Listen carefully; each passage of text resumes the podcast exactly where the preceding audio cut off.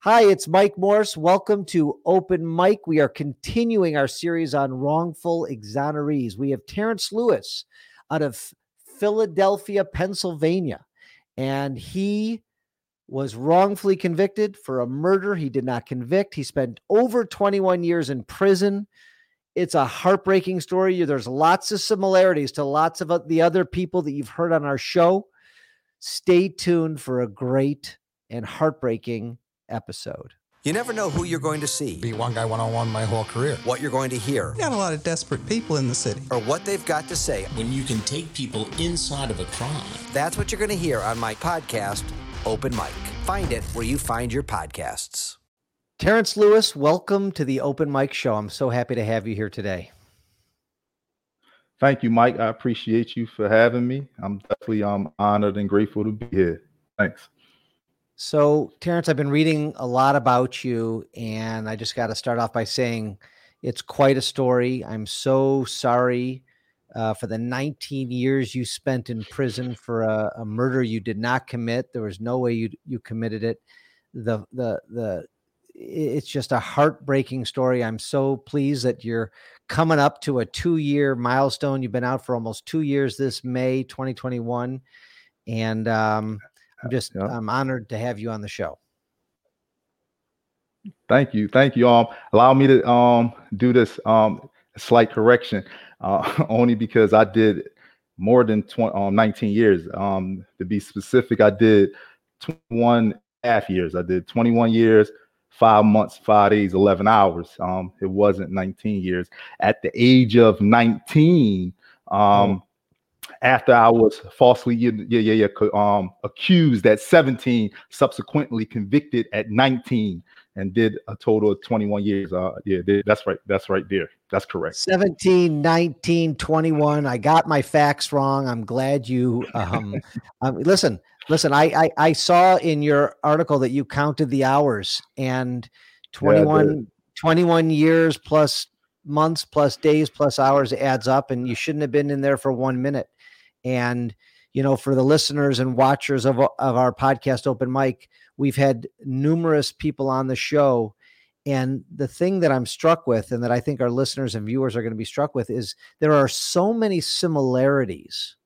And I know that you're you were, you know, wrongly, fraudulently convicted in Philadelphia, and there are several people that are coming out in Philadelphia. We've talked to people in Philadelphia, um, and lots of people in Detroit through the Detroit system. But it's it's it's scary how common the stories are, how common the the the the the fraud is and and the injustices and so we're going to get into all that with you and, and go through some of those facts but it's it makes your like as i'm reading it you know i've read about dozens of these right and it as i'm reading them i'm like Yeah. oh my of course this happened of course they didn't turn over the evidence of course he his his defense attorney didn't meet him until trial of course and it's it's it's just mind boggling and um so let's listen, Terrence. Let's just jump into this. Uh, let's go back to 1997. You were 19 years old. You were expecting your first child. Your first child was was a month away from being born. I mean, were you excited? Do you remember back to that? Were you excited about becoming a dad? Absolutely, I was excited. Um, for the most part, um, coming from where I come from, you know, the inner cities, uh, I ain't have too much at that, you know, the present time to, you know, be um, to be excited for. So to actually to have my first child, um, my son at that, you know, not to make a distinction between whether you know a healthy female or healthy male, but nonetheless, you know, um, my junior, and like you said, um, I had been, um, I like to use the term abducted. You know, in essence, that's what it was, abducted, right? Um, at, at that early age of 19, a month prior to my son actually being born, um, literally, I'm just now reconnecting. um. Like I said, less than two years. Um, it's going on approximately two years now. And you know, me and my son, I'm, I'm learning him because it's it was rather difficult, you know, raising him from um, a payphone with the limitation 15 minutes at a time. You know, so Did yeah. you did you I was you have a excited. connection? Did you have a connection with him when you were in prison?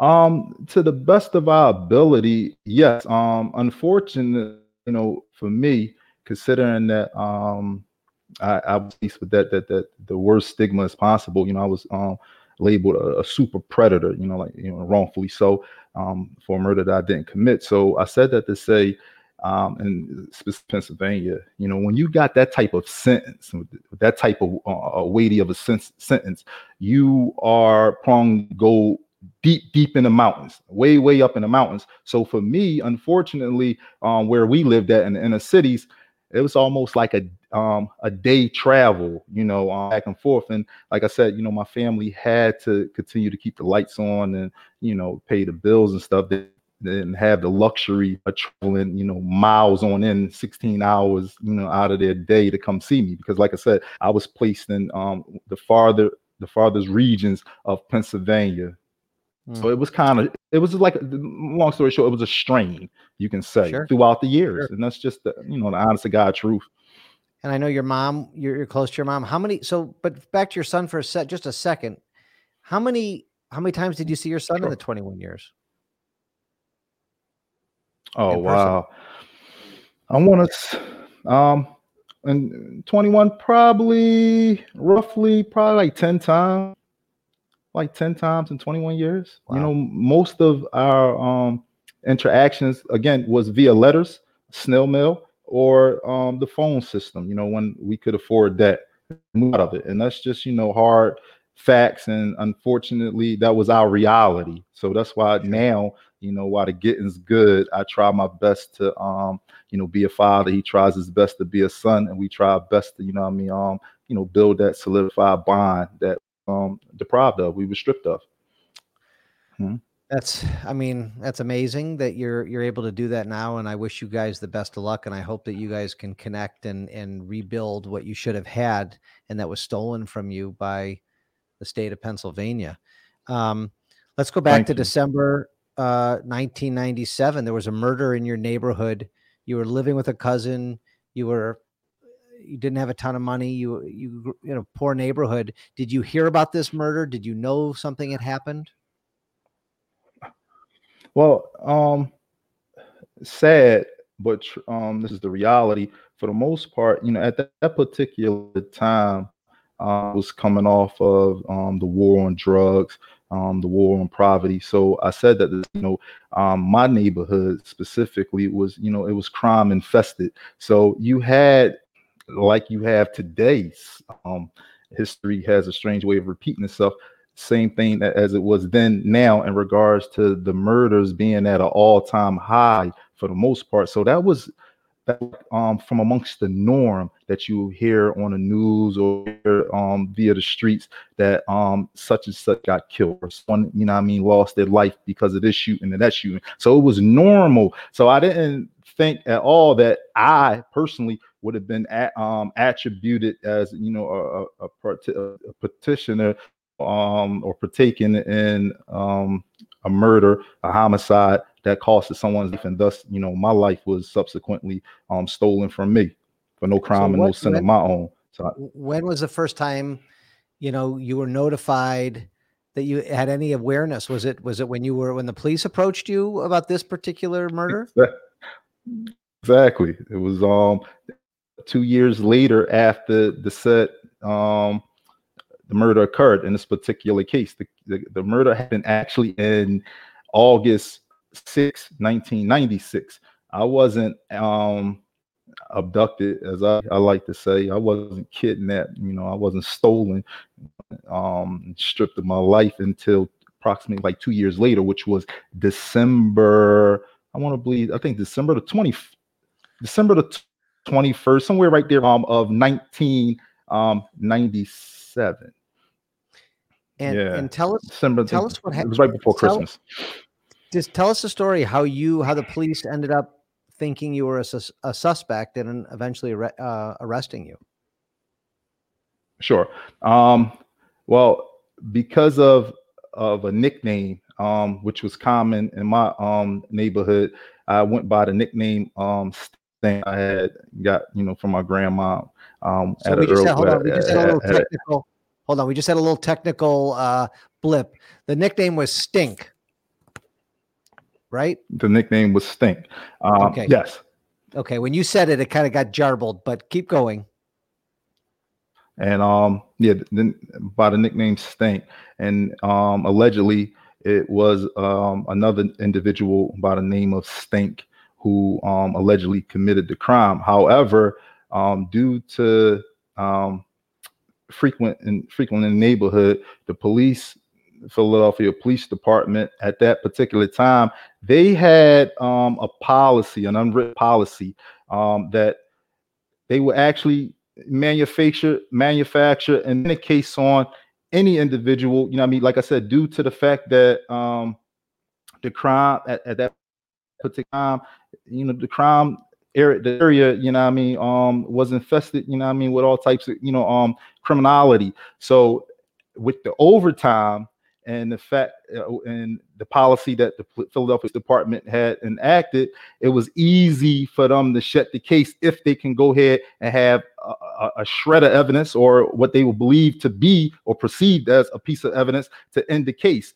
Um, they had uh, one eyewitness, um, alleged eyewitness who was there, an admitted crack user who um, testified that she moments before the crime happened that she smoked and used um, crack cocaine and that she assumed that I was the individual that she believed was there. And the police had, um, in a very uh, unconstitutional, suggestive manner, basically um, was spoon, um, spoon feeding her um, a, coercion statement for them to actually pin the case on me. Um, I would like to add at this time, you know, to highlight the fact of the matter, because that, you know, I mean, um, sad but true, that I made number the number six exoneree um, since the conviction integrity unit of Philadelphia County, the district attorney office has been active. Right now, they are on number 18. I only been home, like I said, going on approximately two years. So they are on number 18. So this here I use, you know, and I don't, I never take be the individual to take like a um, a broad brush and you know I mean, and just say, you know, and, and paint, you know, I mean, a picture that this pertains to everything. But I said that to say this right here um, is the proof in the pudding that at this particular time, especially in the early uh, 90s, the apartment literally was just manufactured cases. All they needed was a name. Unfortunately for me, like I said, the inner cities where I come from and being poor and being black, that was that alone is evidence enough. Only thing I gotta do is just have a crime happen. In this case, it was, and my number was called, unfortunately. And And and and during the investigation, every time you talk to the police or detectives, you, they they didn't get a wrongful conviction out of you. You never can. Uh, I'm sorry, I take that back. They never got a wrongful confession out of you. You never confessed to anything, mm-hmm. correct? yeah, I've been no, no, absolutely. I've actually since day one, I had all Right. There- no, I'm just trying to make a point. No wrongful. You never mm-hmm. confessed anything. They never tied you with DNA or a weapon or anything, correct? no, correct. No physical evidence whatsoever placing you at the scene except for a known crack addict who was smoking crack at the time, uh, allegedly, that she saw you at this house. Exactly. There was two like other this- people this uh, convicted with you at the time, correct? Two other people. Exactly. Two other people was convicted at the time as well. Now they're still One in prison. individual I knew, the they are actually still in prison. And I'm fighting um tooth and uh, the nil, um, advocating on behalf of one of the individuals who is uh, who go by who's Jamar Gladden, a co-defendant in my case. He also um is innocent, you know what I mean, of this crime as well.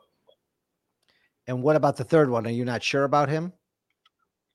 Well, see, yeah, that's and that's the case. That's the problem. The third one, then I, I'm far from being certain in, in regards to him being um actually one of the perpetrators that was actually there. Um, the evidence, you know, unfortunately, it actually um it, it seems to point to the fact that they that right there, you know, I mean, uh, may in fact be the truth. But again, I'm no attorney.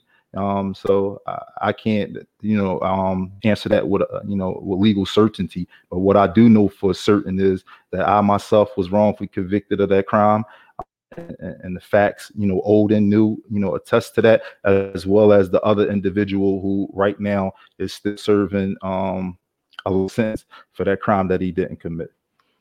Tell me about who your who was your defense attorney for your trial. My defense attorney was um a, a, a fellow by the name of Thomas W. Moore, and you know um it breaks my heart, but none nonetheless, uh, Thomas Thomas Moore, um, he at that particular time was um, suffering from you know elements and sicknesses that didn't come out until later on, which now it, it makes sense to me because you know uh, and I and I think you probably asked. He actually did not do no um, preparation. He did not. He didn't do nothing. He didn't amount of uh, a, a, defense at all on my behalf. So um, in essence, I was just a sitting duck. You know, um, the Philadelphia Police Department was um, successful at that time. You know, concocting, you know, concocting um, a case and um, throwing a false indictment upon me. And because we never mounted a defense to prove them wrong, um, unfortunately for me, 21 and a half years, you know I mean, has been discarded. Did was this a court appointed attorney or did you retain him with money? Actually, um, we obtained him with money. Um, at that particular time, you know, I, like again, I was working, so I, I, say this proudly.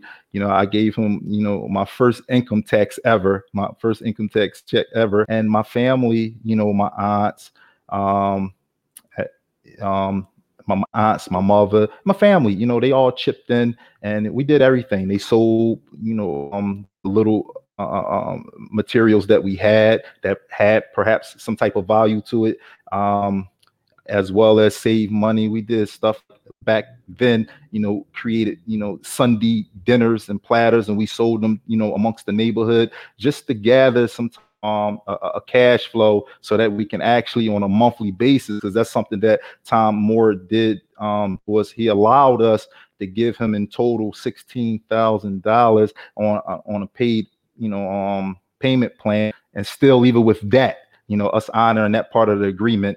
Um he didn't do nothing. And i guess like i said um he was for with he came and, and he was honest in the affidavit and um some legal proceedings prior to me coming home admitting his diligence um he gave an affidavit and um I want to say uh, it was during my federal habeas corpus um, proceeding where my judge actually had uh, a signed affidavit from my trial attorney concede into the fact that um, Terrence did um, tell me he was innocent and I did not do anything. And again, he attributed to the fact that he was undergoing sicknesses at that time. I wound up retiring, I think, like a year after my case um, because no longer practice. Uh, we don't know exactly what his element was. Um, he's he's he, he has passed just actually the year I came home, 2019, he had passed. So we don't know if it was Alzheimer's. We don't actually know what that was, but what we do know is that he didn't mount a defense and he just basically allowed me to sit in a kangaroo court and get punched on. Is is it true that you didn't did you meet him before the trial?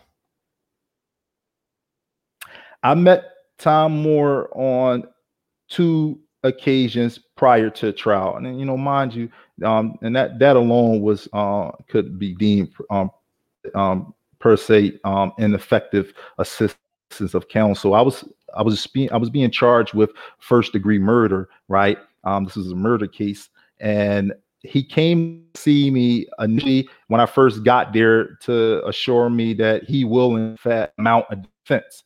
Um, so that was one time, first time, and and that he would launch an investigation and he will go ahead and get the support and facts to um cooperate. You know, I mean, the truth of the matter, me not being there, me not um being an individual part of that um robbery homicide. Um, and then the second time he came to see me was the time where he um he just admitted that hey look um right now they are offering you a deal to five to ten to you know basically put yourself there and tell on the individuals who was there you know you know and the reality is um my moral conscience standing on principle and the fact of the matter that that wasn't the case. Even knowing at that particular time what was going on in the city of Philadelphia, it was just throwing guys away. I watched it. I never thought that I would personally be one, but I watched, you know, guys that were locked up come back with life sentences. And in Pennsylvania, life, life you won't go home until your, your corpse will go home once your soul leave your body. You know, I, I I I come to realize that that's what um life without the possibility of parole means in the state of Pennsylvania. So I watched individuals prior to me receiving a life sentence come back just flabbergasted and dumbfounded and, and, and in shock and, and, with trauma. And sure enough, I was part of that crew. So, how many days was your trial? My trial was, I believe, with the jury pick, it was um well we started picking a jury probably like in the middle of um the, the initial week and then uh, my trial probably lasted seven days. Um, what was it? Was it, was a horse and it was a horse and pony yeah. show. Um, I, we didn't mount no defense. I, yeah. Let me ask you some specific questions. You know, it's interesting. I, you know, a lot of these wrongful convictions are short jury trials, bad defense attorneys. They're not calling your witnesses. They're not calling alibi witnesses. They're not doing a good job on cross examination. Did he mount any defense once the trial was going? Was did you know as you were sitting there that this was going that this was going terribly wrong? Like what was your awareness at the in that moment in that during that week?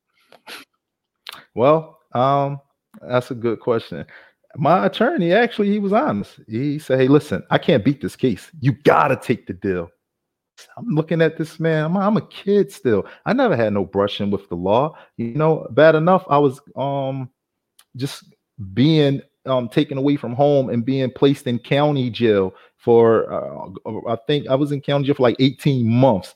That alone within itself, you know, um, you know, was traumatizing. So when I finally uh we finally went to court and after we picked the jury, you know, um he, he again he was trying to tell me, hey, listen, I'm telling you, I'm not gonna be able to do this. It was as if now that I look back in hindsight, it was as if he was trying to forewarn me, like, listen, this case is is going to be lost. Um, we we feel as though we got the actual perpetrator, um, who's the shooter, and and actually he told me that he said, um, Mr. Uh, Tom Ward told me he said, hey, listen, um, the DA don't feel as though you know what I mean that you were a hardened criminal that maybe in essence you was in the wrong place at the wrong time. I said, well, that's not the case. I wasn't there, period.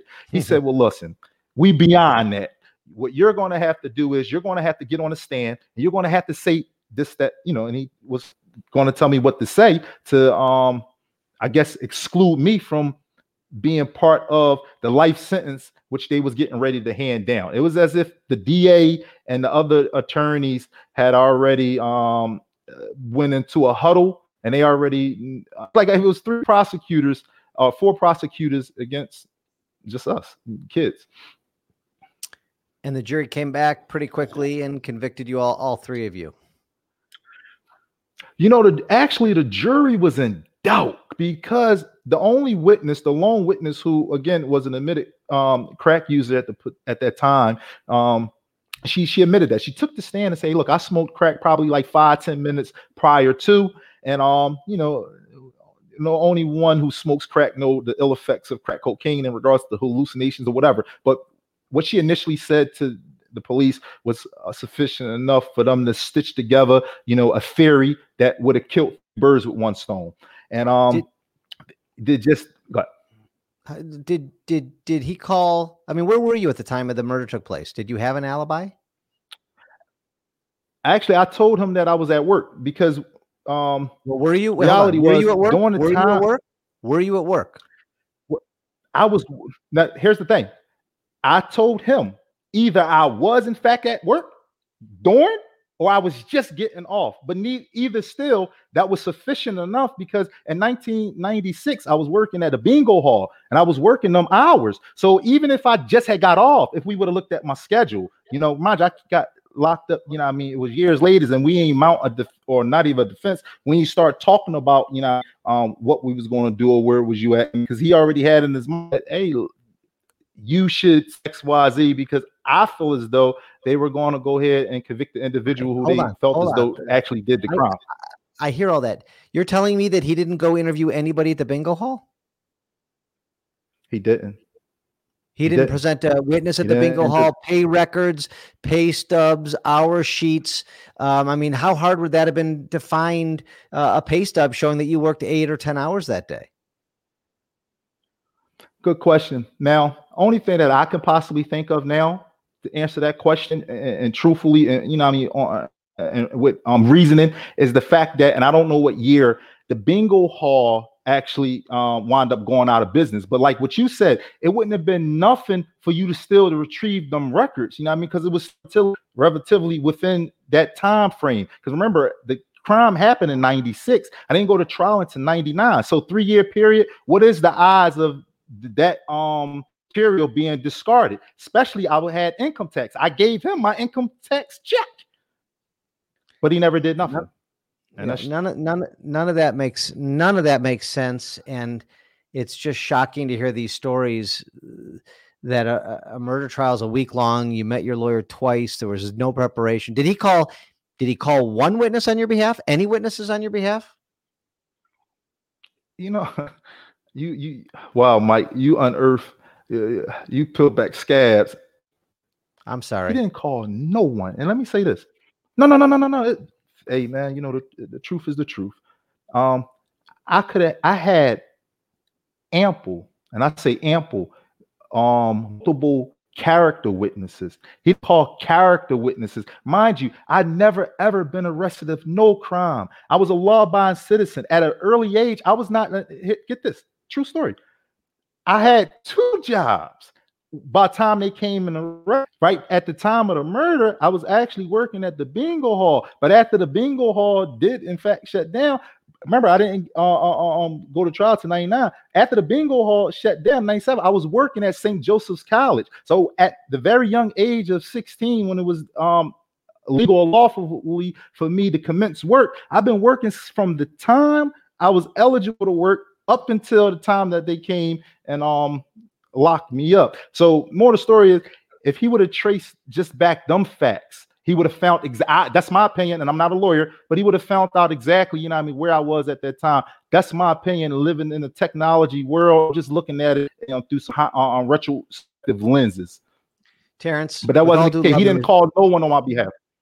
Terrence, with all due love and respect, you keep saying you're not a lawyer. You're smarter than a lot of lawyers I know. Number one, and number two, you don't have to be a lawyer to to say, "Hey, should we go back and try to talk to anybody you worked with? Hey, should we go back and look at time records? Hey, should we go find the owner of the bingo hall and see if they can help us? And maybe they got a box of records and and find the the sheets." Um, calling character witnesses to say what a good guy you were and that there- was no way you could have done this and that you were working two jobs et cetera, et cetera. These are all not, you don't even need to be a lawyer to, to brainstorm these facts, which makes it even more sad. Um, did you testify at trial? You mentioned that, that he wanted you to. Did you get up on the stand and testify? No, he thought it was. uh, He advised me not to. I wanted. I. I. To, that was one of my issues. That was one of my appellant issues. Um, I wanted. I wanted to testify in my own defense. I wanted to tell them who I was. I wanted to tell them, you know, that, that it was no way on God's green earth that I could um contribute and that I um committed this crime. But he advised against that. Uh, he never gave me a reason as to why he advised me against that. And now, like I said again, looking back in retrospect, I look at all this stuff and um it's sad because and, and let me just say this why why why it pains me honestly. Um, and I, I hope that we get a chance to get into that as we move forward. And 2000, and thank you for that compliment as well in regards to saying that um you know, I'm not a lawyer, but nonetheless, I'm smart enough to know, you know, I mean, what a lawyer is supposed to know, right? So I appreciate that. In 2009, and mind you, I got convicted. Um, and once I got off the bus at a year, early age, right, I immediately, I immediately went into the law library and started to study, study, you know, I mean, the the, the unright, the to, to right this wrong.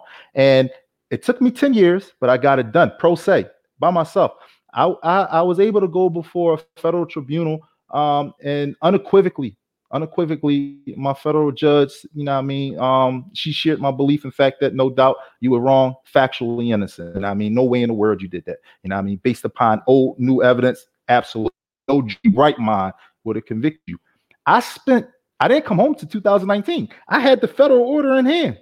You know, so I mean, actually, can you imagine? I went back to a level five penitentiary, level five penitentiary, to do an additional 10 years after I had a, a federal court, one of the high courts, concede that yeah, we did get it wrong. We as like you know, like you apologize, you know, we try to, you know, um as as a as a country, as a group, as a society, you know, sharing the burden, you know, and stating yeah. what's right in a civilized society and what's wrong in an evolving society. But yeah, that it, wasn't it the case, man. So I, I read that 10 years. Read, That's a long time.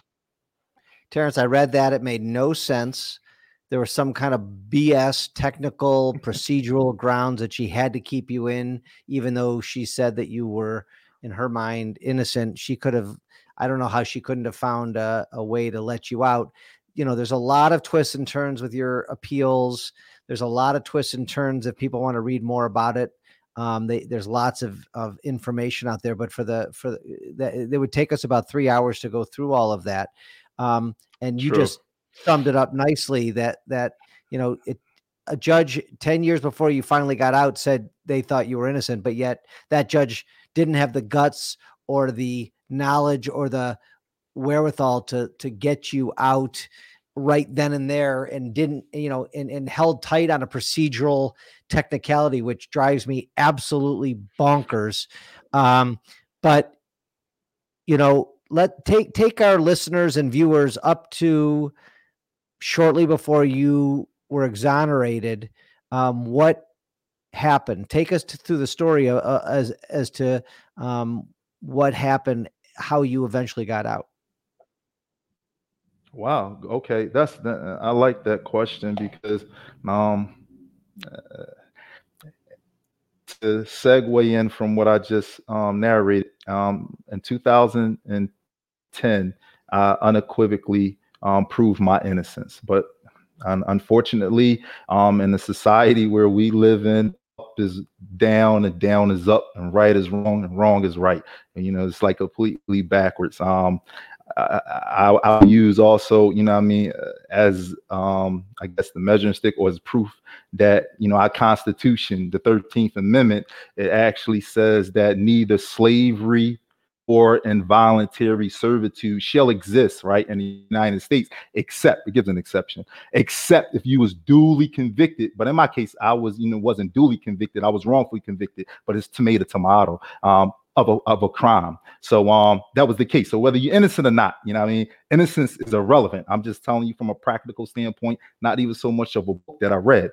Um, I proved my innocence in 2010. I had to return back. I had to return back to one of the worst penitentiaries in the state of Pennsylvania. I had to return back um, to SCI Huntingdon. I went to SCI Huntingdon, and that's where that's, that's where the yeah SCI Huntingdon is is that ain't no five star hotel. Let me say that. I know, so I know. But listen, I had the wall. In the sake of time, take us to, to the point. What happened? Something major happened. I know what happened, but I want you to tell our listeners.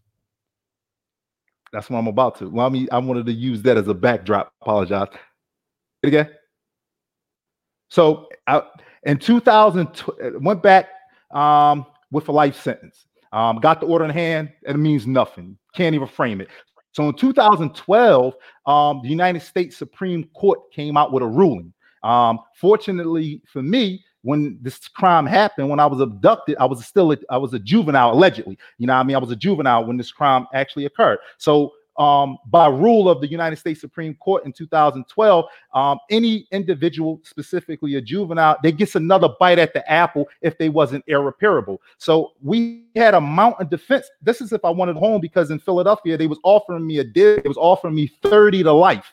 I'm an innocent man still, nonetheless. So, but I had, but in order to get the 30 to life, in order to 30 to life, I had to, I had to admit mom, I had to um, admit what I've done in order to be eligible for parole, and that wasn't the case. So my defense team had came up um, with a way that we seen that it was something on the books. It was policy that if we just go in and give them what they want, right? To give them one just concede to the facts that I will have a new judgment and then I can come home and then I can go ahead and appeal and fight from the streets because why? A bird in the hand is better than two in the bush. So that was our philosophy. That was our, our, our, our defense at the time. So I go in, I say, fine. Um, they said, well, look, uh, um, the administration started to change over. They say they instead of giving you 30, uh, because the the previous administration who actually went to jail himself, the DA, he's was um, Seth was offering me 30 to life, but then the administration changed over to Larry Krasner, bless his heart. He said, Well, look, right now we'll give you time serve. You come home right now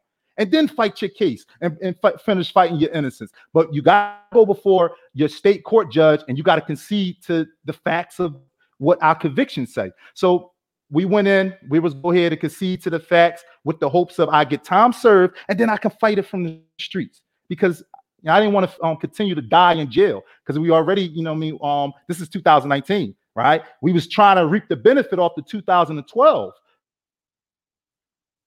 um, order. So um, when I went before my um, judge, state judge, for the 2012 ruling to go ahead and concede and hopefully fight my case from the streets, she seen the order from my previous judge, and she said to herself, being honorable, right? She said, What sentence will be an appropriate sentence to give an innocent man? Not 20 to life, not 30 to life. There's no sense. So immediately, in the interest of justice, um, she exercised her power and you know, I mean the jurisdiction that she had, you know, I mean, being a, a, judge, and um, she withdrew the charges with the concedement with, or, or with the Commonwealth conceding the fact after uh, an additional independent investigation, they determined that no way in the world that I did the crime. And lo and behold, I'm here right now on the open mic show with you, Mike. That's and you got out and you got out 24 hours later after that, right? I got out. Well, it wasn't even 24 hours because the, okay, the posture that we were, you were out, you were out within a day. You were out within a day. I got out the next morning. The the, the case, listen, listen, because this is important. This is this is this is beautiful to say because my hearing lasted all the way up to eight o'clock that evening. So wow. by the time we left court, back to the jail it was ten o'clock. I was getting out the following day, the next morning. It wasn't even twenty four hours. So all I want you to know, Terrence, man, for- I got chills you telling that story because I got to break that down just for our listeners, just for a second, sure. and I want to make sure I understand it. Okay. So number one, the judge 10 years old, earlier absolutely could have done what this judge did and didn't. Exactly. Number, in my opinion. Number two, you were about to, you went to that hearing that day to basically plead guilty to a crime you didn't commit just so you could get out. And instead of having to lie to a federal judge, you the judge said, no, I am not going to make you do that. I am I am uh, vacating these charges, and you're a free man. Is that basically what happened? That's exactly what's base. That, that's exactly um basically what happened. You know, I watched guys who actually did the crime on um, Mike do had 17 years against 17 a lifetime served. Guys had only uh, I was going on 21 years at the time, right? Um, they had 20 years and they had 18 years and They would not resentence me until I conceded that I will go ahead and forego my innocent claims. Just so perhaps maybe I don't know, me you know better than me that later down the line I couldn't sue or yeah. whatever the case. But none of the I fact of the matter was I watch guys. Yeah, I, I watch guys go home before me who actually pulled the trigger yeah. So, and being as though I did an extra 10 years, I knew for a fact that they was not bluffing uh, and playing, you know, the bluff game with me. They will, in fact, they was, they would have left me in there. And the reality was, man, I was rotten away. And I promise you, if you don't, you don't know what desperation is until um, you was falsely convicted of crime and you spent 21 years in jail of your life, an extra would, 10 years after a federal court said that, you, yeah. I would have admitted to anything uh, and and I know I'm sure it was an agonizing decision, but you know, quite frankly, if they said you get to go home tomorrow and you have to tell us that you're an alien from Mars, you would have admitted to that. And and you can and you um conspired to kill Kennedy. I'd have told him exactly. Yeah, you know what? That's exactly, exactly what happened. Whatever and, you say. And this Let me go. judge is a hero. This judge who let you out that day has to be your personal hero. I have, uh, you know, mad respect for this judge. I don't know who this judge is. Um, but when judges do the Barbara right thing like this, I, you know, I get so frustrated when I read cases like yours and I see how your state courts just rubber stamp the convictions. The Supreme Court of Pennsylvania rubber stamps the convictions. God knows how much time they actually spent looking at this evidence. Because had they looked at this, had they seen who your counsel was, had they looked at the trial transcripts, had they seen that there was a bullshit defense, or I should just say there was no defense, they they would have realized at all. what happened and and and this could have been fixed 21 years earlier 20 years earlier when those first appeals were were were filed um listen in the in this we don't have that much time left but i want to talk about the fact that you got your paralegal degree in prison when you were there you you read everything you could you went to school you you got de- a degree in college is that tr- or in prison is that true Yes, it's true. I I did. love- I, um i love that fortunately yeah, yeah, I did. I, And, yeah. and- what I kind are you? Are you? And you got out of prison and you had job offers. You people wanted to work with you. You that was actually a, a positive. And, and you know, I know you had a lot of family hardships and you were trying to navigate lots of different things, but um, that made me happy to see. And and I, I'm curious, and I'm sure our, our listeners are curious. Are you working? What are you doing right now? Oh, right now, um, I'm actually uh, in my own foundation. I got a um a foundation, a 501c3, a 501c3 nonprofit called the Liberation Foundation. And basically, what I what we do is, I had as I went telling my story, I had a chance to get the attention of some um UPenn um, students who share my belief in that we need to offer the services that I myself, you know, I mean, was deprived of. Remember, I did my case myself pro se for the first half, my the first leg of the 21 years, 10 years straight. I had to um, fight myself, and I know what type of hurdles and what type of procedural burdens and, and, and impediments that's placed in the way. So you actually have individuals, true story, that's innocent. Literally, pl- uh, uh, colorable claims of innocence that they don't have that assistance and that aid. So I wanted to um, advocate on their behalf and provide them services by trying to link them with um, counsel who's willing to do pro bono work, like the counsel that I had, um, Mr. Dave Leger. He, um, after I won um, my appeal in federal court, it was Dave Leger um, who was appointed to argue on my behalf the fact of the matter or the petition that I put in. And together we convinced my judge to, for her to share the, our belief that yeah, this guy is innocent. But again, we know the story about she um her hands was tied. You know, her hands was tied. Let's say that her hands was tied. But nonetheless, I want to give what um I was uh, almost deprived of.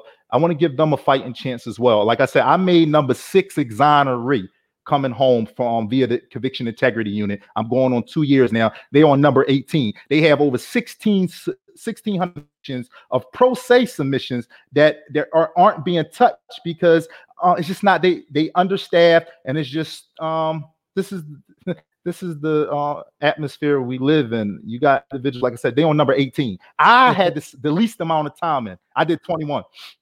It's amazing. It's amazing. So, and I know you you you filed. It's public information. You filed a civil lawsuit after you got out. You won over six million dollar settlement, which congratulations. You deserve it. Thank you. Um, you're using some of your own money to help other people get into get out of prison, which I commend you for. Um, we're going to put a link to your foundation on this podcast so people can learn about it, um, donate if they want, help if they want. Um, and is that Appreciate is that. that what you're doing full time right now? Is that you're you're spending a lot of energy try just trying to help other people um, who are in your same That- predicament? allow me to say that yes so that mike is um the reality is they say when you know better you do better um i was exposed to you know what others haven't been exposed to so morally speaking you know i feel physically morally i had i'm like mandated you know blessed the um the to survive that belly of the beast and i i see that it is in fact that is a beast and we need as all hands on deck it, wa- I couldn't go. I can't be on a beach put my toes in the sand, knowing that you know, I mean, I have individuals that you know, I mean, literally are rotten jail. They they rotten rotting away in jail for a crime that they could they didn't commit. So I feel as though I got to um to to some extent keep the iron in the fire, keep my sleeves rolled, and act on their behalf. And just that, you know, to the best of my ability. Yeah. I know I can't save them all, but I tend to do what I can do. I read uh, in one of the notes that you had a dream that you were going to go to college one day. Is that still in the cards? You know, um, I'm still because life, life, life is fast. You know, you say, I keep saying, I, you see how I reiterate. I've been home two years. You know, going on two years, and I'm like, wow, this we in a different time zone because in there, two years, huh? Wow, two years is a long time. You know, you know, a year feel uh, a day feel like a week, a week feel like a month, a month feel like a year. Out here, it's not enough hours in a day. So, um, I'm still on. I, am entertaining um going to the school However, right now I want to go ahead and since everything's on my plate now, I want to make sure that I have the infrastructures to um, do what's needed. You know, I mean, right now, in regards to if that's hiring attorneys, seeking pro bono attorneys, so that we can get the job done now. I don't think I don't me personally waiting seven years to help get in the fight. I just left there. I'm talking from a practical standpoint. I think I can go ahead with the foundation and um, galvanizing the support now. We can get the job done as opposed to them waiting for me to go to school to um, come back and reach back to help. That's that's that belies common sense to me. You know. Okay. So listen, I'm I'm, I'm in I'm in right now. I listen. You're in the fight. You're. you're I was just curious because I knew that that was a dream of yours. You'd make an excellent lawyer. Yeah. You're acting as a lawyer as it is. So, you know that's that's that's amazing. I commend you on the work you're doing for your foundation. Um, I look forward to Thank digging you. in more on that. And you Thank know, you. again, I'm so sorry that you lost those 21 years, and I love your attitude. And I, I, I you know, it's it's Thank surprising. You. I've become I've become friends with some some um, exonerees here in Detroit, and they have a similar attitude to you. They're they're caring people, they're loving people, they care about their community, they care about people who have been wrongfully convicted. They're not overly angry and bitter and want revenge. They they want to use the rest of their time on this earth in a positive way to help people and I get the same vibes from you. And so I commend you hey, on that. Yeah. Thank you. Appreciate. Yeah, reality I almost I almost died in jail. No one knows except the person who all faced death in the face. Like I mean, for years, I watch it climb. I watch my life dwindle away. So I, give you a different, you know, um, perspective on life. So now that I, I actually whole again, for the most part, I'm whole again. It's only right that I continue to show that gratitude and appreciation, not just in speech, right, but also in deed, because I know talk is cheap and priceless. So yeah, this is why you know I feel as though I got to do it now because I'm not the end all be all. It ain't about you know it's about you know what has occurred and what's happening and us changing the status quo. You know, ain't nobody promised tomorrow. I promise you that. Terrence, keep That's up the reality. The good, keep up the good fight, Terrence, and you know, good luck Thank with you. your son. Good luck with your foundation. Um, we appreciate you coming on open mic, Terrence Lewis. We'll have all your links and everything, and uh, Thanks again. And it's so nice to meet you. Thank you, Mike. Appreciate you for having me and take care of yourself, man. Stay in touch, okay? I will. You too, buddy.